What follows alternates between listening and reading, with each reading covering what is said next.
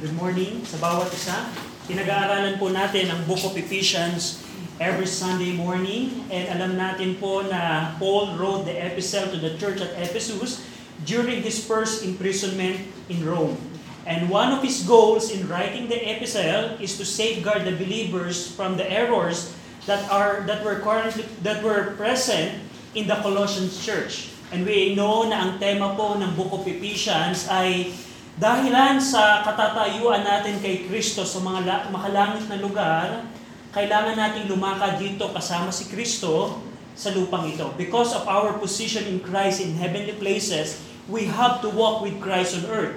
At pinag-aaralan natin po ang Ephesians chapter 1, which is part of the first section of the doctrinal content of the epistle.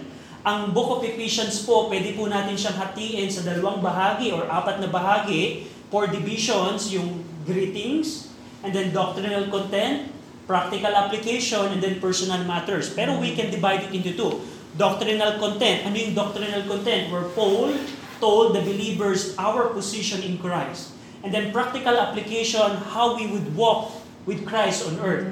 At ang doctrinal content po, go over in the book of Ephesians, ang doctrinal content po ay mula sa chapter 1 hanggang chapter 3. Buong, buong chapters po ng tatlong yon, nagpapatungkol po yon sa pagtuturo ni Pablo kung ano ang katatayuan ng mga Kristiyano kay Kristo sa langit, sa mga langit na lugar. At ang, ang doctrinal content po, ito po nahati into five sections, limang bahagi. So ang unang bahagi po in chapter 1, binanggit po dito ni Pablo ang ating mga pagpapala kay Heso Kristo the blessing from verse 3 hanggang verse 14. And in fact, yung pong verse 3 hanggang verse 14 sa original text, yan po ay isang sentence lamang. Isang pangungusap lamang po yung verses 3 to 14. At yung bahagi, pangalawang section po ng doctrinal content ay yung prayer request po ni Pablo, which is in verse 15 to 23 ng chapter 1. After po noon, yung third section, verse 2, verse 1 hanggang 10, ng chapter 2, the workmanship of God in us. And, in, and then yung chapter 2, verse 11 to 22, ano naman ang dapat nating gawin after we realize who we were before and what we are right now. So we need to remember that. And that's 11 to 22. And last part ng doctrinal content ay yung buong pong chapter 3, kung saan si Pablo ay nag-pray muli But in the middle of that prayer, Paul illustrated or mentioned what ministry he has sa chapter 3. Pero today, pag-aaralan po natin yung unang bahagi po ng doctrinal content, yung mga blessings that we have in Christ. Previously, we have seen that one of the blessing or position that we have in Christ ay una, in Ephesians 1.3, that God had blessed us with all spiritual blessing in heavenly places. That's number one the first position that Paul showed to the believers that God had blessed us. The second position that we have is before the foundation of the world, God has chosen us that we should be holy and without blame before Him. Verse number 4. Third position, God had, God had predestinated us unto the adoption of children by Jesus Christ. That's verse number 5. And in verse number 6, we saw last week that God had made us accepted or highly favored in the beloved, in the Lord Jesus Christ. So, as right now, sa chapter 1, nakita natin yung apat nating position that we have in Christ. Kung ikaw ay ligtas today, if you are a believer right now, if you are born again today, meron kang katatayuan na makikita natin in chapter 1 na mga nabanggit natin kanina. But today, titingnan natin po yung panibagong position na binanggit dito ni Paul in verse 7 and 8 that we have right now. In verse 7 and 8, Paul said to the Ephesians believers, Believers, we have redemption. Believers, we have forgiveness of sin. At yun po ang pag-aaralan natin, verse 7 and 8. Babasahin ko po ang Ephesians 1, 7 and 8. Sundan niyo po ako sa inyong mga Bible.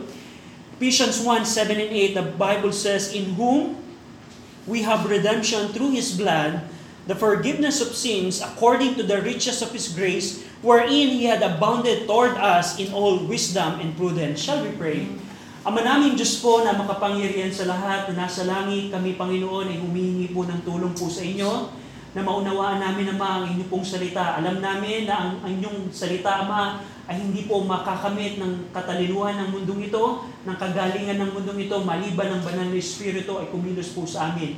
We pray Ama na bigyan niyo kami ng kaunawaan na maunawaan namin ang interpretation ng inyong salita at may apply namin ito sa aming mga buhay according sa kalooban po ninyo. We pray na tulungan nyo kami dahil alam namin sa aming sariling kakayanan naman ay wala po kami magagawa. In Jesus' name we pray, Amen.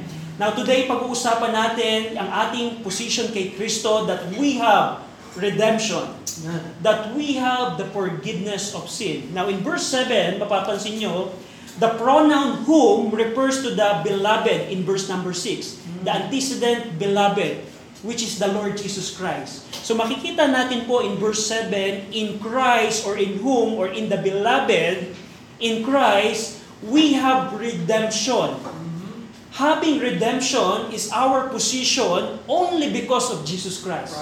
Ilang beses pong binanggit dito ni Paul, in whom, in the beloved, in, in, in Christ. Ang ibig sabihin po nito, kung wala po ang ating Panginoong Kristo, wala po tayong katatayuan sa harapan po ng Diyos. It's only because of the Lord Jesus Christ. Now in verse 7, mapapansin niyo din, in whom, in Christ, we have redemption. The pronoun we refers to the saints which are at Ephesus and the faithful in Christ Jesus, Ephesians 1.1. Yung pronoun we din po doon, it includes the, the people that heard the word of truth and trusted and believed in Christ, Ephesians 1.13. According sa context, yung we doon, na tinutukoy po dito, sila po yung mga tao na napakinggan ang salita ng katotohanan at nanampalataya kay Jesus Christ. That's salvation. Ibig sabihin, yung we na tinutukoy po dito ay sa mga taong ligtas, Right. sa mga mananampalataya ni Yesu Kristo that are that were currently that were in Ephesus during this time. So, now the word we have, in whom we have, the word we have gusto ko pong i-highlight dito that the verb we have is in the present tense. Present tense. Declaring that we currently, we currently have redemption and forgiveness of sin. Kung ikaw ay Kristiyano today, right now, you have, you currently possess redemption. You currently possess forgiveness of sin. At yung pong mga bagay na yon, lahat po ng tao sa mundong ito na hindi ligtas, they don't possess that. Only the believers that are in Christ, they are the one who possess, who currently have redemption and forgiveness of sin. Now, titingnan natin, ano yung dalawang bagay na yon? Ano yung redemption and forgiveness of sin? Redemption, the word redemption, apal, apalutrosin in Greek, means bought and release. Bought and release, describing the act of buying a slave from the market to give him freedom. For example, halimbawa ako isang slave master. Kumuha ko ng mga slave, for example, sa isang lugar, then dinala ko siya sa tuktukan. Slave number one, Joe. And slave number two, William. Papa-auction ko. And then, sino gustong bumili kay Joe worth 5,000 pesos? And then, for example, Roniel is a rich person. He wants to buy Joe, but with a price. In order for Joe, that is slave, to be released, I need some money. And that's redemption. Ang redemption is bought and released. And right now, the believers who are in Christ, Amen. they have redemption. They were bought Yes. and they were released. Saved.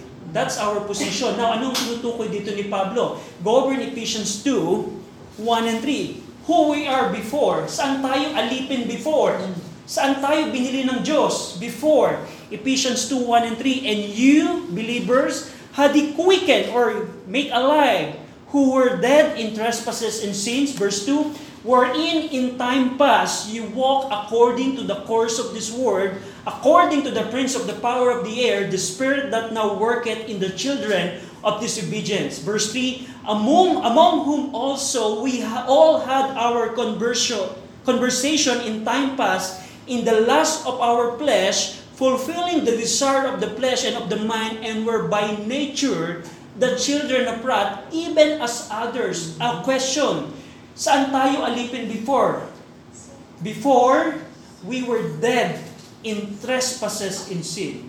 Before, we walk according to the course of this world. Kung ano ang gusto ng mundong ito, ganun ang lakad natin.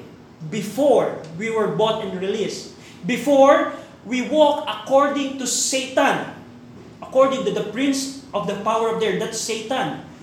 Ano man ang kagustuhan ng Diablo na si Satanas, yun ang ginagawa natin. Before we live or our conversation or manner of life is in the lust of our flesh. Kung ano ang gusto ng ating laman. Kung gusto ng laman na matulog ng Sunday, we do that before. Kung gusto ng laman na mangulunya, we do that before. Kung gusto ng laman na magsinungaling, we do that before. And lastly, we were children of disobedience. Every day, bawat araw ng ating buhay, sinusuway natin ang mundo. Ang Panginoon, rather. May, ang Diyos ay merong kautosan, pero sinusuway natin to. Every day ng ating buhay. We were children of disobedience, and we were children of wrath, according kay Paul. But right now, as a believer, if you repented of your sin and you believe the Lord Jesus Christ, you are part of that pronoun we, and we currently have redemption. Amen. We Right. were bought and released. Now, ang tanong, ano ang pinangbayad ng Panginoon for our release? Dahil ang, ang, ang very sense ng redemption, hindi ka makakalaya maliban merong ibigay. Hindi makukuha ni Roniel ang aking slave na si Joe unless meron siyang ibigay sa akin. Now, titingnan natin ang sabi ni Paul. Ephesians 1.7 In whom, in Christ, we have redemption through His blood.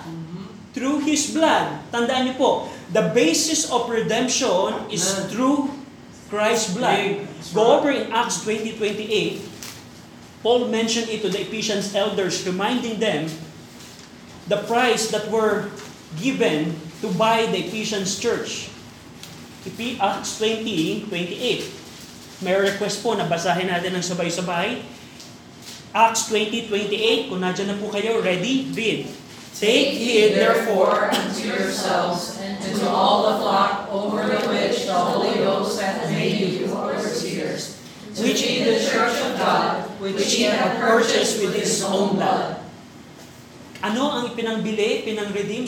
Ang context po ng Acts 20 na binasa po natin, si Paul po ay pabalik na ng Jerusalem, kausap po niya yung mga elders ng Ephesians Church. At sinasabi ni Paul, elders at Ephesians, at Ephesus, be, be mindful because the flock that you're ministering to, they were bought or purchased with His own blood, with, God, with Christ's own blood. Ang pinangbayad po, the basis of redemption that we have is through the blood of the Lord Jesus Christ. Tandaan niyo po, salvation is free to everyone, to anyone.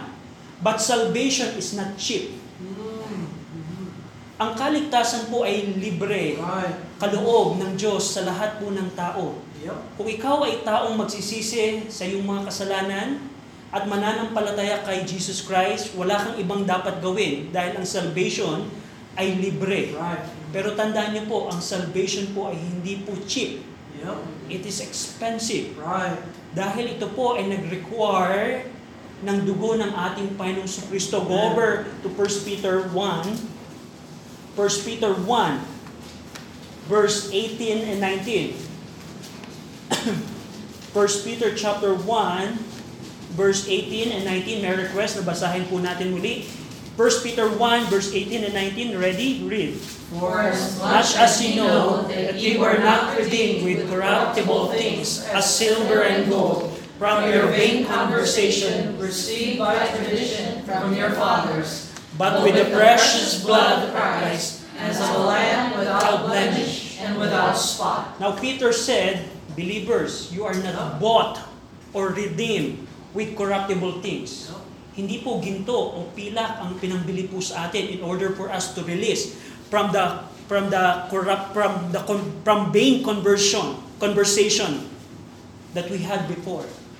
But with the precious blood, very expensive blood of Christ as a lamb without blemish and without spot.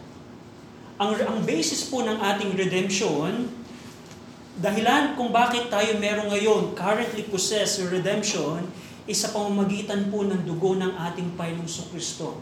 2,000 years ago po, nung ang Panginoong Kristo po ay sinuutan ng koronang tinik at siya po ay nilatigo, siya po ay pinako sa krus, may dugo pong dumanak sa, dug, sa, sa krus po ng Kalbaryo at yun po ang naging presyo.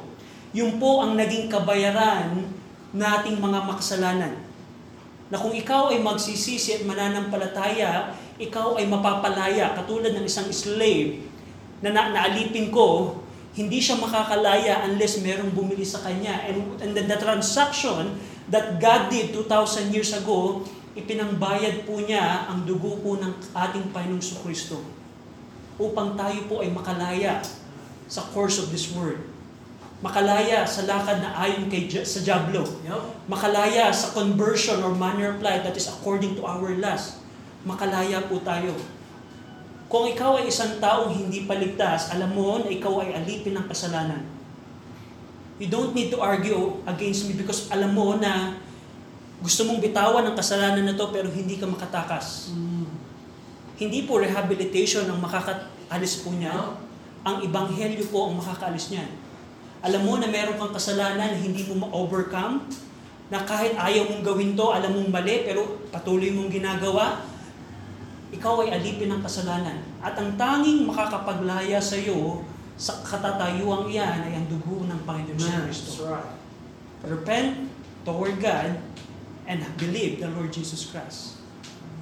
I hope na sa umagang ito, kung ang kaibigan, nakikita mo ang sarili mo ngayon na parang, parang ako yun ah. Hindi ako makalaya sa aking kasalanan. Ang Panginoon ay iniimbitahan ka na magsisi sa ating mga kasalanan at manampalataya. And even in fact, today, you can do that. Amen. That's right. can pray to the Lord. Habang ako'y nagsasalita at ang, ang Panginoon nag kinumbi ka, you can pray to the Lord. Panginoon, patawarin mo ako sa aking mga kasalanan, pinagsisisihan ko ang aking mga kasalanan, nananampalataya ako sa aking sa Panginoong Kristo na siya ang nagbayad ng aking mga kasalanan, and you can be saved right now. Amen. That's The right. invitation is open.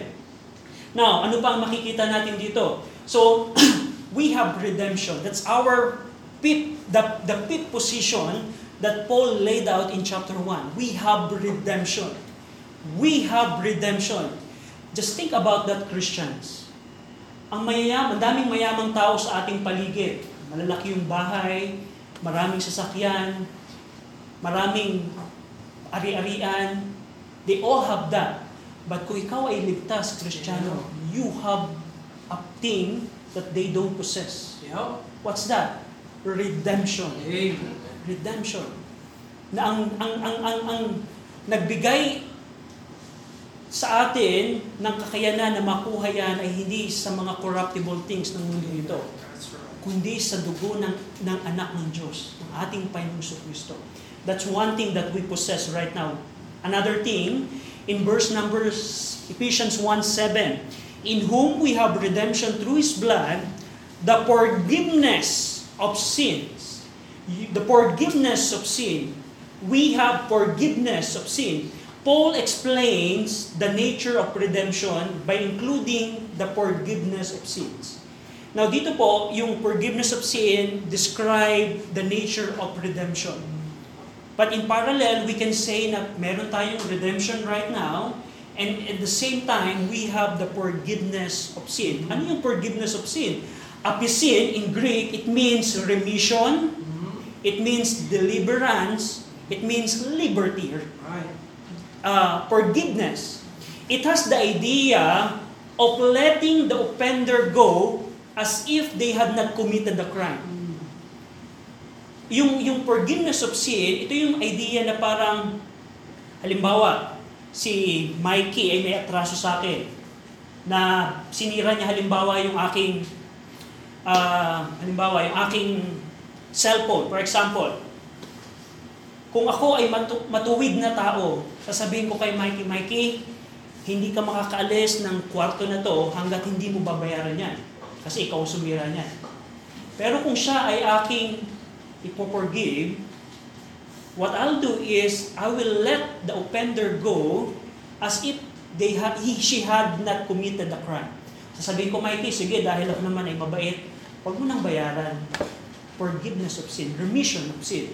It has the idea also of the remission of the penalty that the offender deserves.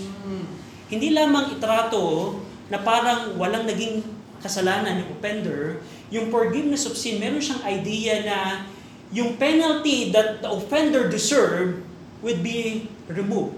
Remission. That's forgiveness of sin. At alam niyo po ba na ang kasalanan po ay hindi po maliit na bagay sa ating Panginoon. Ang banal at matuwid na Diyos ay nagre-require po ng kabayaran ng kasalanan. Ezekiel 18.20, The soul that sinneth, it shall die. Romans 6.23, The wages of sin is death. Kaya po ang tao po ngayon ay namamatay physically dahil po sa kasalanan. At ang, ang physical na kamatayan po ay hindi, hindi po doon natatapos. Ang Revelations 20 verse 14, meron pong binabanggit na second death. Ang Bible po ay nagtuturo na merong physical na kamatayan. Halimbawa, ako po ay mabangga. O kaya ako ay old age mamatay. Yan po ang physical na kamatayan, the first death. Pero ang Bible po ay meron tinutukoy na ikalawang kamatayan. Ito po yung pagkakataon na yung death and hell were cast into the lake of fire. This is the second death. Darating po yung pagkakataon in the future na yung mga kaluluwa sa impyerno ay mabubuhay namang muli. At sila po ay itatapon sa isang lugar na tinatawag na lake of fire. Right. Yan po ang tinatawag ng second death. Right. At dahil po ang Diyos natin ay just and holy, every sin that the person commit against himself, God would require a payment. God would require a penalty sa bawat isa po. Now, ang tanong, ano ba yung kasalanan? Ano ba yung kasalanan? Ang kasalanan po ay pag ay paglabag sa kutusan ng Panginoon according sa 1 John 3:4, sin is the transgression of the law. Transgression of the law. Now, tingnan natin po, for example, ang Ten Commandment. Ang sabi po ng Diyos, huwag kang magkakaroon ng ibang Diyos maliban sa Kanya. Now, question, are we guilty of that? Yes. Kasi kung anumang, kung merong mang bagay, if there's anything or anyone that get the position of God in your life, that is your other God. Yep.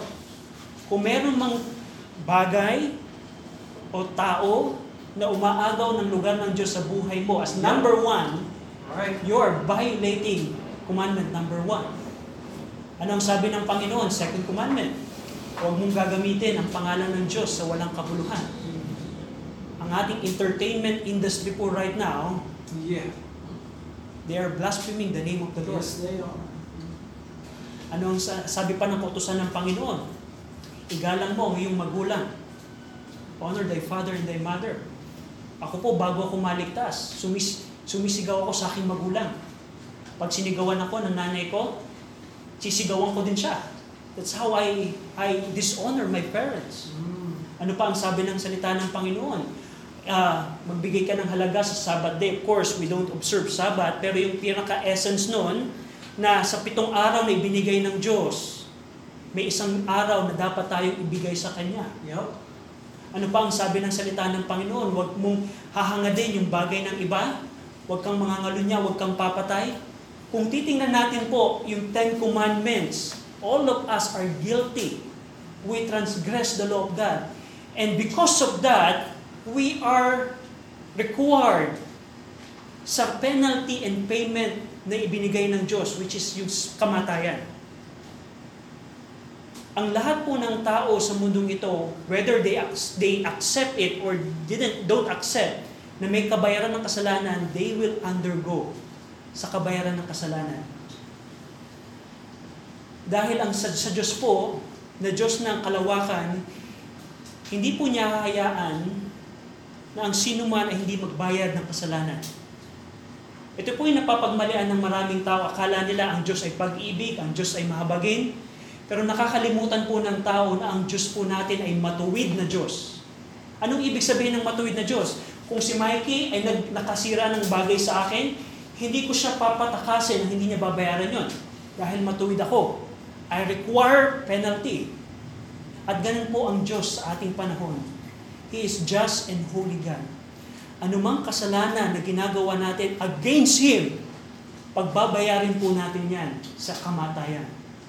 Pero kung ang isang tao po ay magsisisi sa kanyang kasalanan at mananampalataya sa ating Panginoong Kristo, ang sabi ng Bible ng ating pinag-aaralan, you can have the forgiveness of sin, the remission, the deliverance, yung penalty that we deserve ay hindi na natin mararanasan. The forgiveness of sin. Kung ikaw ay Kristiyano today, that is your position right now. Just think about that. Not only that you have redemption, but you currently possess, you have right now, as in, right now, you have forgiveness of sin. I remember yung isa kong mahal sa buhay that I uh, wini-witnessan ko before siya mamatay. Ang isang tanong ko sa kanya, ang, ang kasalanan mo ba ay napatawad na? Ang sinagot niya, dati nagba-Bible study ako. Dati napakinggan ko na yung gospel. Dati na, na dati alam ko na yan. Pero hindi ang tanong ko sa kanya, ang kasalanan mo ay napatawad na ba? Hindi masagot. And that is something na i-require ng Diyos para tayo ay makara, makatakas sa kapahamakan ng impyerno. Ang ating kasalanan ba ay pinatawad na? Ito po sa akin ay nangyari nung ako ay 13-year-old. One day, nakapakinig po ako ng Bible preaching na mali ang aking ginagawa. Pagnanakaw, pagsuway sa magulang, and etc. Nakita ko na against pala siya sa kautusan ng Panginoon. And at that night, nanalangin ako sa Panginoon, humingi ako ng tawad. And that day, I got the forgiveness of sin. Amen. Na inari ako ng Diyos na parang hindi na ako offender. Na inari ako ng Diyos na hindi na ako makakaranas ng penalty. Ang question ko right now, kaibigan, I'm not asking you kung na-attend ka ng church. I'm not asking you kung ikaw ay Baptist. I'm not asking you. I'm asking you, ang kasalanan mo ba ay napatawad na? Mm. Kasi kung hindi mo mapa- hindi ka ma- hindi ka pa napapatawad na yung kasalanan, mahaharapan mo, maharapin mo ang judgment ng Panginoon. At ayaw mong maranasan yan. Pero sa mga Kristiyano na kausap ni Paul in Ephesians 1, that's our position.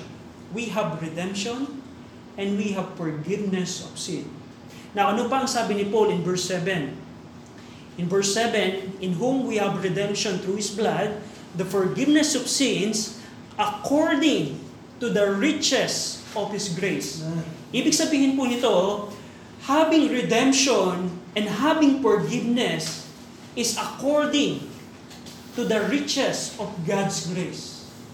Yung pagkakaroon pala natin ng panibagong katayuan na meron tayong redemption at forgiveness ng kasalanan, yun pala ay ayon lamang, according only to the riches of God's grace. The word grace, karitos, haritos, haritos, is the kindness that God bestow upon us, which we don't deserve. That's right. Amen. You know what we deserve? Yep. Every one of us na nasa kwartong ito, what we deserve is eternal lake of fire. Yep. That's what we deserve. But because God is gracious and His grace is rich, binistow sa atin yung kabutihan that we Amen. don't deserve. We don't deserve the redemption. I'm telling you, Christians, we don't deserve redemption. We don't deserve the forgiveness of sin. It's only according to the riches of God's grace. Hindi natin deserve ang, ang, ang kapatawaran ng kasalanan. Hindi natin siya deserve. And that's the argument that Paul is telling to the believers. It's only according to the riches of His grace. The word riches means abundant, full, or plentiful. Twelve times binanggit ni Paul ang word na grace in the Ephesians. go over in Ephesians 2, verse 1 to 7.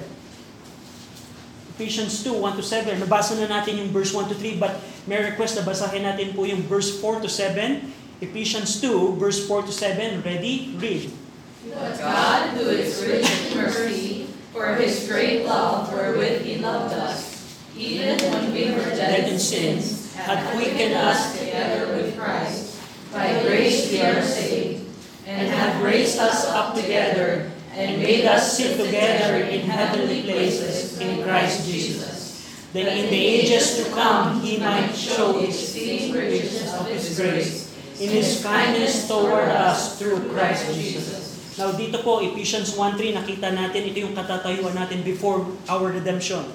And in verse 4, Paul said, But God, who is rich in mercy, it's only because of the mercy of God. Pero gusto ko pong pansinin ninyo yung verse 7, nang sabi dito ni Paul, that in the ages to come, in the eternity future, the future eternity to come, He might show or demonstrate or manifest or exhibit, God will exhibit His grace toward us. In the eternity future, in His kindness toward us through Christ Jesus. Now, ano bang ibig sabihin nito?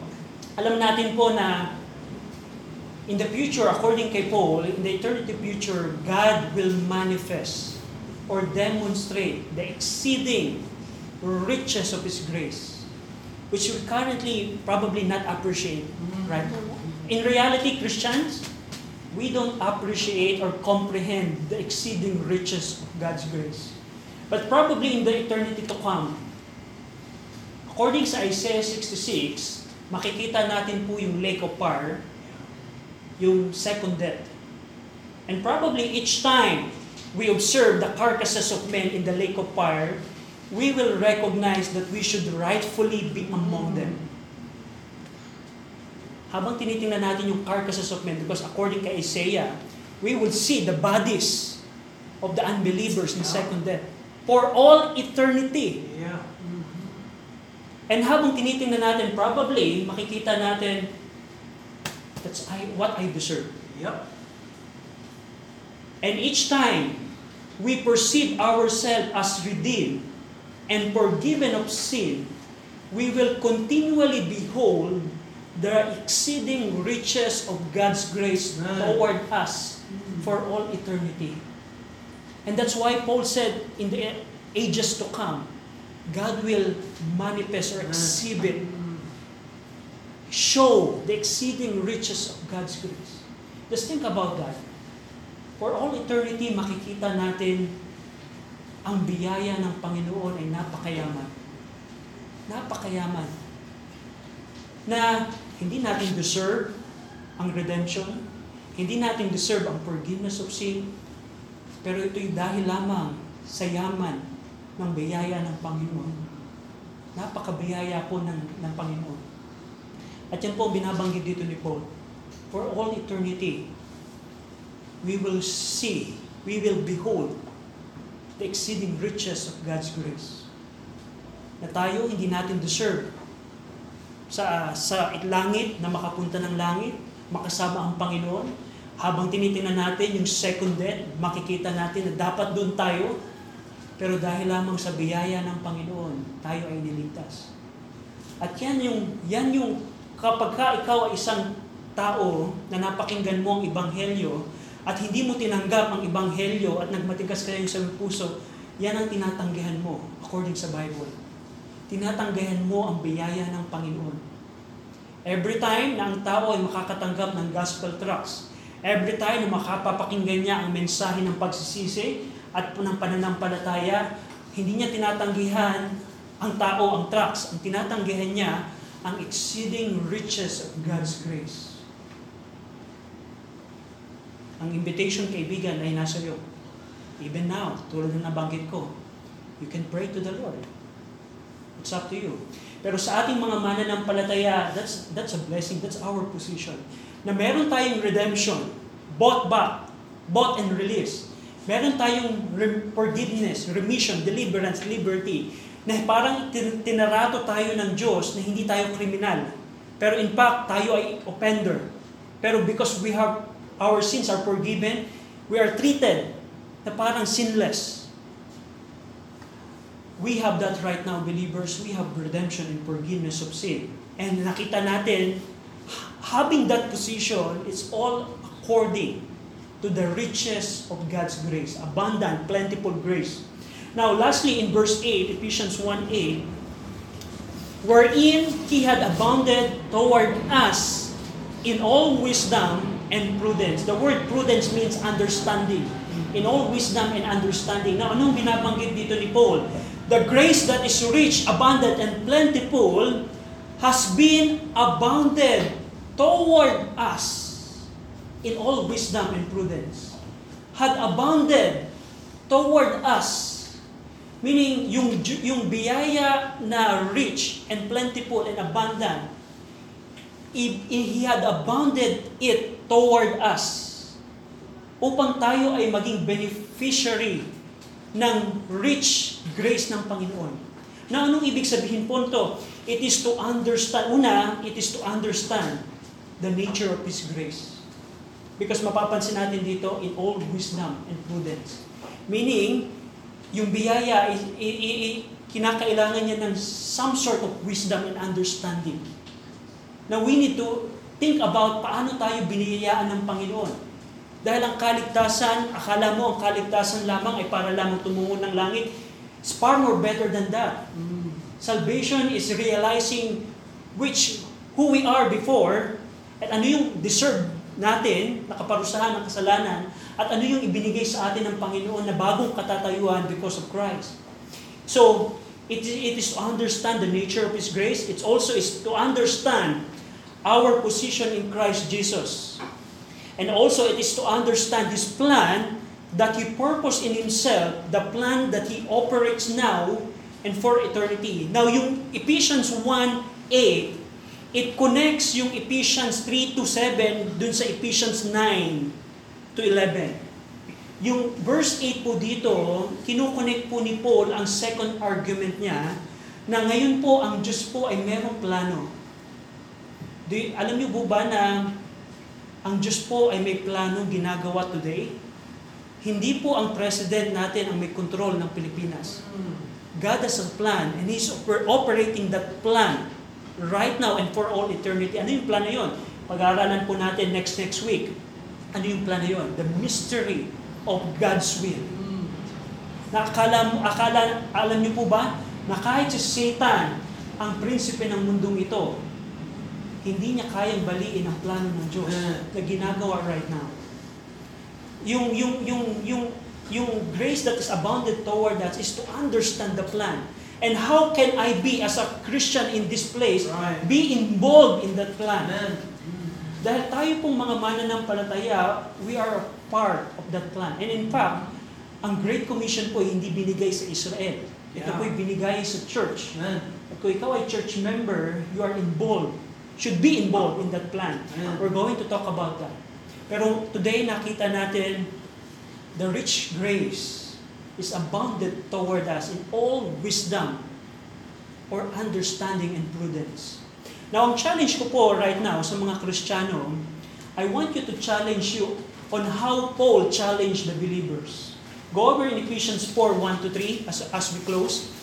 Ephesians 4, 1 to 3. Ang challenge po natin today would be the challenge of Paul to the Ephesians believer. After knowing that we have redemption, after knowing that we have forgiveness of sin, what we should do. Basahin po natin ang verse 1 to 3 ng Ephesians 4. Ready? Read. I therefore, the prisoner of the Lord, beseech you that ye walk worthy of your vocation wherewith ye are called, with all lowliness and meekness, with long-suffering, forbearing one another in love, endeavoring to keep the unity of the Spirit in the bond of peace. After we see our position, today we see that we have redemption. We see that we have forgiveness of sin. Paul said, I therefore, I am concluding that ye walk according. Now, question ko today, after you know, Christian, after you see that you currently possess, present tense, that you have redemption and forgiveness of sin, is your current walk worthy or appropriately of the vocation or calling wherewith you are called? Yung bang lakad mo ngayon, Kristiyano, ay appropriate or worthy sa position mo ngayon?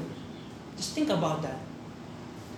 Believers, you have redemption and you have forgiveness of sin. Ang tanong ni Pablo, yung bang lakad mo ay ayon sa position mo? Are you living a holy life according to the vocation wherewith you are called? Ano pa? Do you walk with all, there's an emphasis there, all lowliness and meekness. Walk with all lowliness, meaning humility, and meekness, meaning gentleness. After knowing our position, do we walk with humility? Do we walk with meekness here on earth? Ano pa ang challenge ni Paul? Do you walk with long suffering, meaning patience or for endurance, forbearance, or endurance rather? Ang lakad mo ba, Kristiyano, sa gitna ng mga suffering, sa gitna ng mga persecution, meron ka bang long suffering? Na habang tinetas ka ng Panginoon sa pagsubok ng buhay, you will undergo it with patience, with long suffering, considering that you have redemption and forgiveness of sin? Ano pa? Do you forbear or hold up one another in love? Meaning after we see na meron tayong position, we need to forbear or hold up one another. Hold up pertaining to the church. Ang Ephesians 4 po ay context po na ng church. Do we forbear one another in love? And in verse 3 nakita natin, do you endeavor? The word endeavor means to make effort or earnest, make an effort to keep the unity of the Spirit in the bond of peace. Marami pong churches right now, they are gathering every Sunday but there's no unity. There's no bond of peace anymore in them. But as a Christian, after knowing what we have right now, we need to endeavor, meaning to work hard to keep the unity. Ang context po nito ay church, unity of the church, of the spirit, the bond of peace. We need to endeavor, each one of us has a responsibility. After knowing our position, we need to endeavor to keep the unity. One thing that I can say, if you are forsaking the assembling of ourselves together, intentionally, I'm talking about intentionally, you are not endeavoring to keep the unity. Of course, alam natin, iba may eh, valid excuses, pero I'm talking about intentionally. Intentionally, you don't submit sa sa kalooban ng Panginoon. Intentionally disobeying God. You're violating ang, ang kautosan ng Panginoon. Now, ang challenge, Kristiyano, how is your walk right now? I just mentioned the first three verses of the practical application of this episode. But ang question is, after knowing our position, we have redemption and forgiveness. How can you translate that in your walk with Christ? Shall we pray? Ama naming Diyos, salamat sa inyo pong salita. I praise you and thank you in Jesus' name we pray. Amen.